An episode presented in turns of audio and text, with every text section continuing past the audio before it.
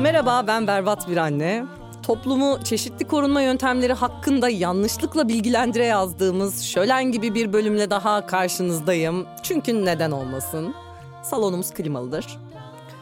Oo hoş geldiniz evli çiftler. Şak şak şak şak şak. Düzenli ilişkiler. Hoş geldiniz rahat insanlar, mülkiyetçiler.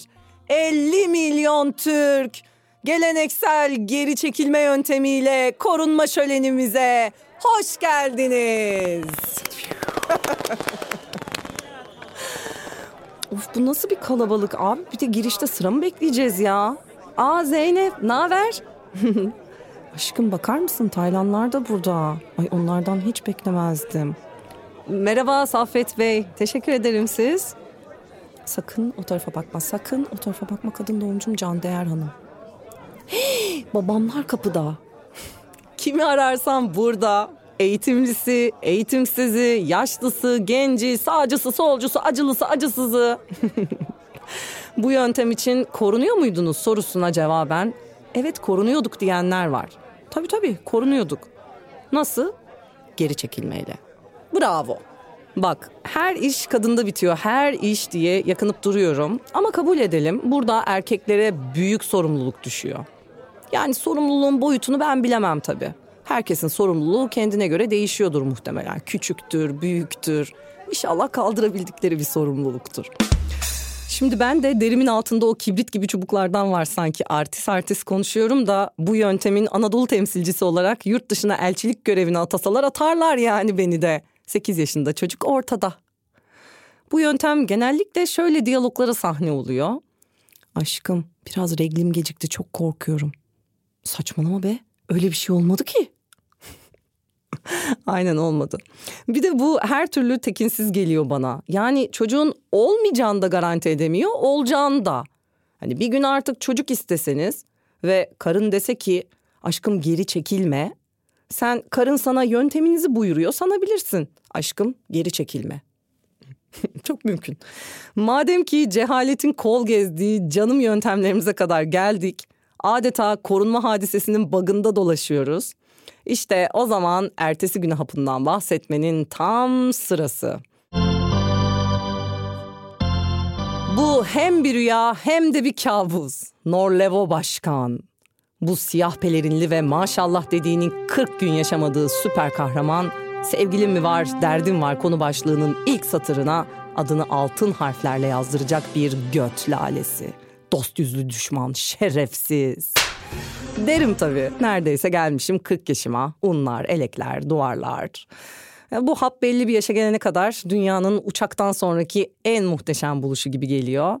Ama belli bir yaştan sonra insan bedenini, sağlığını sakınmak istiyor bundan. Bir de bu hapın 30 plus kitle üzerinde bir başarısızlık etkisi var kanımca. Çünkü bunu kullanmak zorunda kalırsan eğer bir önceki akşam şuurunu yitirdiğin tokat gibi suratını çarpıyor. Hele bir de evliysen.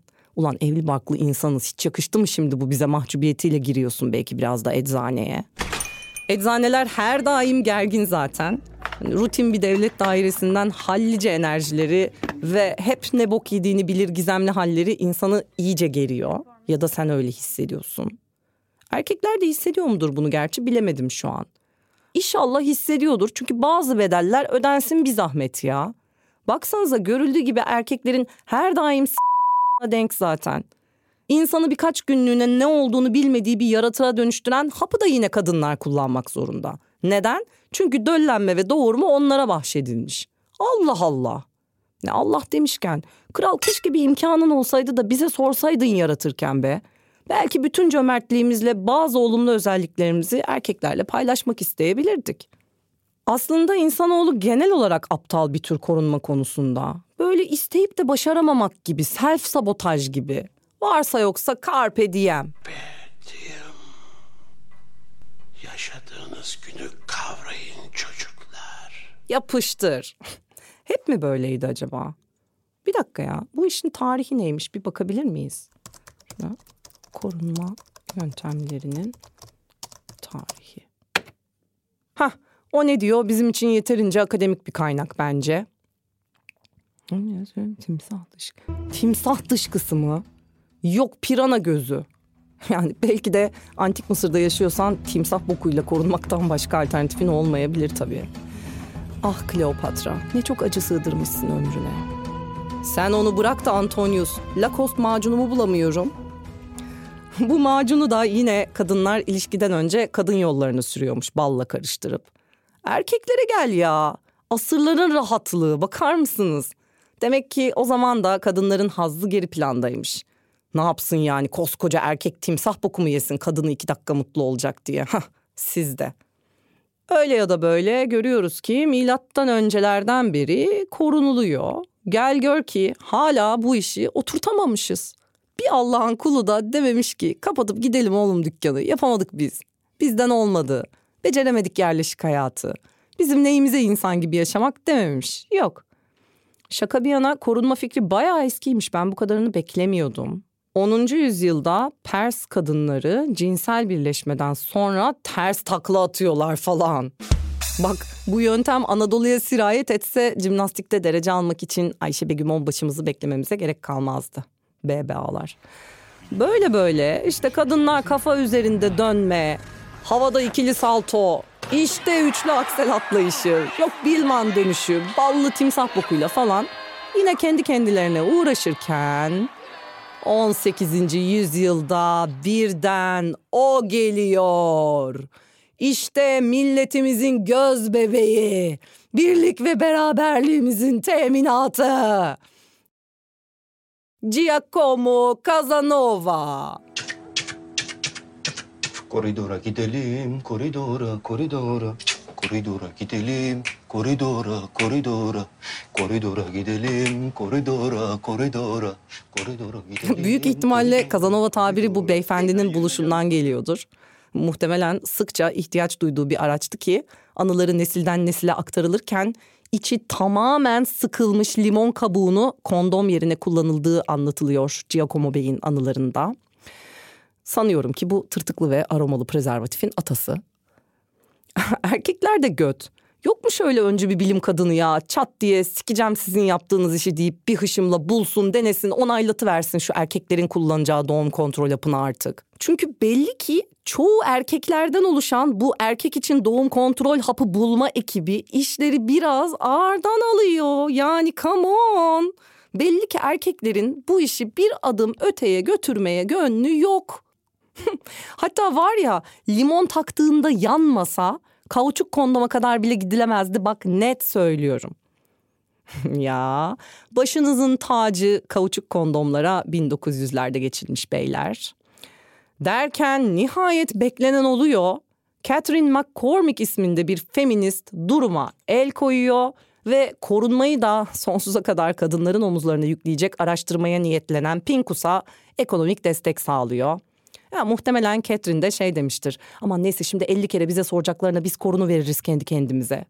İşte bu yüce gönül sayesinde doğum kontrol hapının temelleri atılabilmiş oluyor. Şükür be kankiler. Yani dünyadaki tek doğum kontrol yöntemi kondom olarak kalsaydı ya. Zahmet olmasaydı kimseye. Artık onu da takmaya üşenenler, parası olup satın alamayanlar, ay rahat edemeyenler, üf, tercih etmeyenler falan derken unutulur giderdi. Dünyadaki tek korunma yöntemi geri çekilme olurdu. Herkes bir rahat nefes alırdı. Hadi kabul edelim. Oysa şimdi öyle mi bak bir sürü imkan var. Ama bu imkanlar ne kadar ulaşılabilir? Bir bakalım bakalım. Bir yandan şu an Trendyol'a prezervatif yazıyorum. Fiyata göre sırala. 8.79'a bir kutu çıktı 12'li yırtılma garantili olması dışında sorun yoktur herhalde. Alternatifleri geçiyorum bilinen markaları referans alacağım. Ha, Okey'in 12'lisi 60 lira. Bu durumda bir seks 5 TL'ye geliyor. Hmm. Bakalım Avrupa'da nasılmış? Yazalım. Kondom kaufen Deutschland. Çıktı en üstte bir tane. Ziherayt miherayt diyor. Kesin bu kondomcu. Evet bak. Sekizli kutu 8 euro. Tanesi 1 euro. Yani 17.80. Ha orada da pahalıymış. şaka şaka. Ucuz işte ya. Birleşme başına 1 euro yani 1 TL gibi söyletmeyin artık şunu. Hem de vegan ne haber? Yemin ederim bu ülkede yaşanmaz. Demek ki bak gidenlerin birazı beyin göçüyse birazı da küçük beyin göçü. Bize de bak 5 TL.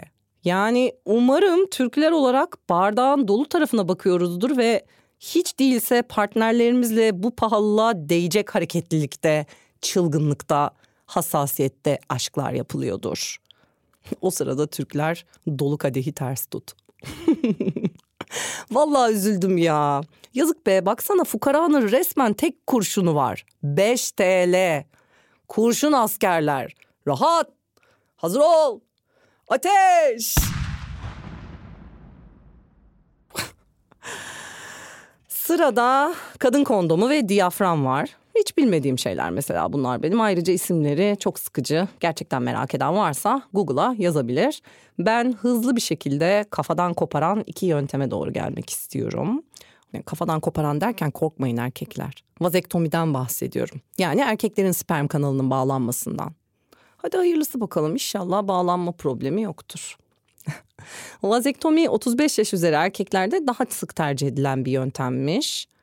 Erkeklerin 30 yaşında ancak düşünce becerilerinin gelişmeye başladığı hesaba katılırsa makul bir yaklaşım güvenilir. Buradan devam edebiliriz. Vazektomiden memnuniyet oranı da yüksek. E olur tabii vizyonlu insan işi. Ben anlamadım zaten operasyon çıkışında yuvarlak gözlük, Fransız dili ve edebiyatı, ne bileyim binicilik, golf falan otomatik yüklenmiyor mu? Ha, keşke erkeklerin vazektomiye yaklaşımı gerçek bir ayı gibi ben boşalamayacaksam istemem kardeşim o yöntemi şeklinde olmasaydı da biz kadınlar her bir yöntemi satır satır okuyup araştırarak kendimize en uygununu bulmaya çalışıp beraberinde getirdiği hormonal iniş çıkışlarla sörf yaparken kendilerinin kullanabileceği en etkili ve basit yöntemi araştırma zahmetine bile girmedikleri için çüklerinin kuruyup düşeceğinden ve bir nehir gibi çağlayamayacaklarından korkmasalardı. Hayaller Niagara Falls, hayatlar bozuk damacana pompası. evet evet ilk defa böyle oldun tamam.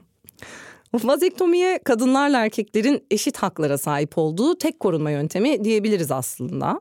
Vazektominin kadınlarda, analarımızda, yengelerimizdeki karşılığı da tüplerini bağlatmak işte. Özellikle 90'larda bu çocukların etraflarındaki kadınlardan çok duyduğu, tam olarak da ne olduğunu anlayamadığı durumlardan biriydi. Korkunç bir şey ya. Mesela sıradan bir 90'lar gününde yani evde 30 kişi var ve hepsi aynı anda sigara içiyor okey? Sen ve bütün çocuklar da oradasın tabii. Hani oradasın derken var gibisin ama yok gibisin de oradasın. Yani ayrıca neden olmayasın ki? Yani 9 yaşına kadar gelmiş olabilirsin sağlıkla ama bakalım ciğer testinde geçip yaşama tutunabilecek misin? Neyse ortam yeterince zor değilmiş gibi bir de muhabbete kulak misafiri oluyorsun. İşte arkadaşı annene soruyor sen bağlı mısın? Annen de diyor ki evet evet ben ikinciden sonra bağlattım tüplerimi. Ne? Bu ne? Kim bilir kaç çocuk rüyalarında annesini birbirine bağlanmış iki tane aygaz tüple gördü.